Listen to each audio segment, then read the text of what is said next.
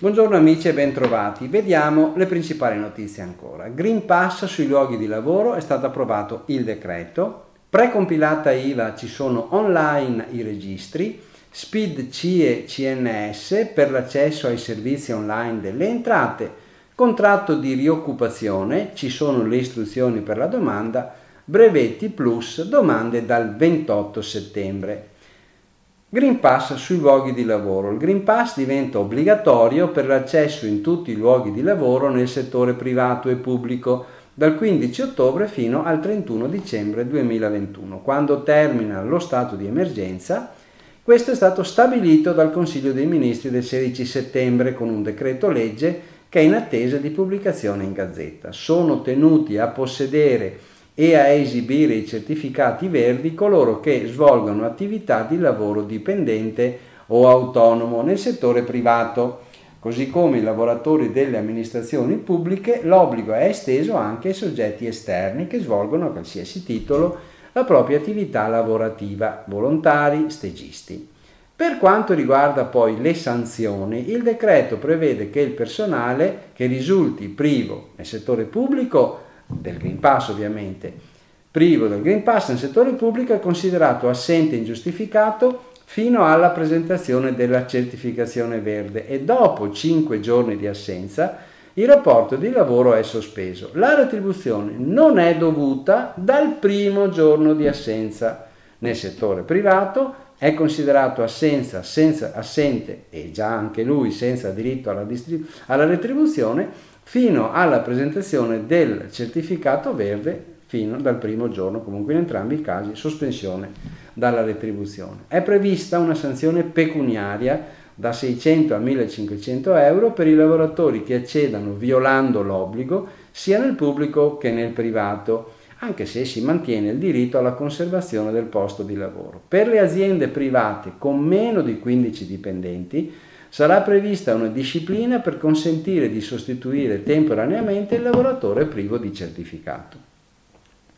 Precompilata IVA ci sono i registri online. Dal 13 settembre i registri IVA precompilati delle operazioni effettuate dal 1 luglio 2021 sono disponibili online per 2 milioni di contribuenti all'interno del portale Fatture e corrispettivi dell'Agenzia delle Entrate. In un comunicato viene chiarito che i documenti sono organizzati in quattro aree distinte. Attualmente ci sono online già le prime due.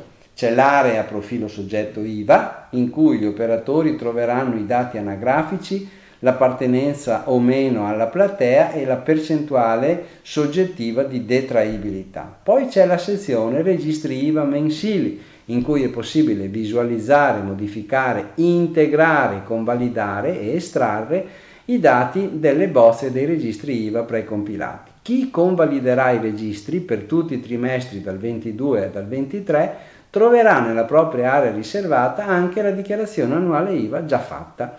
Si potrà poi accedere dal 6 novembre anche alle bozze di comunicazione delle liquidazioni periodiche LIPE Infine, dal 2023 si attiverà il box relativo alla dichiarazione annuale dell'IVA.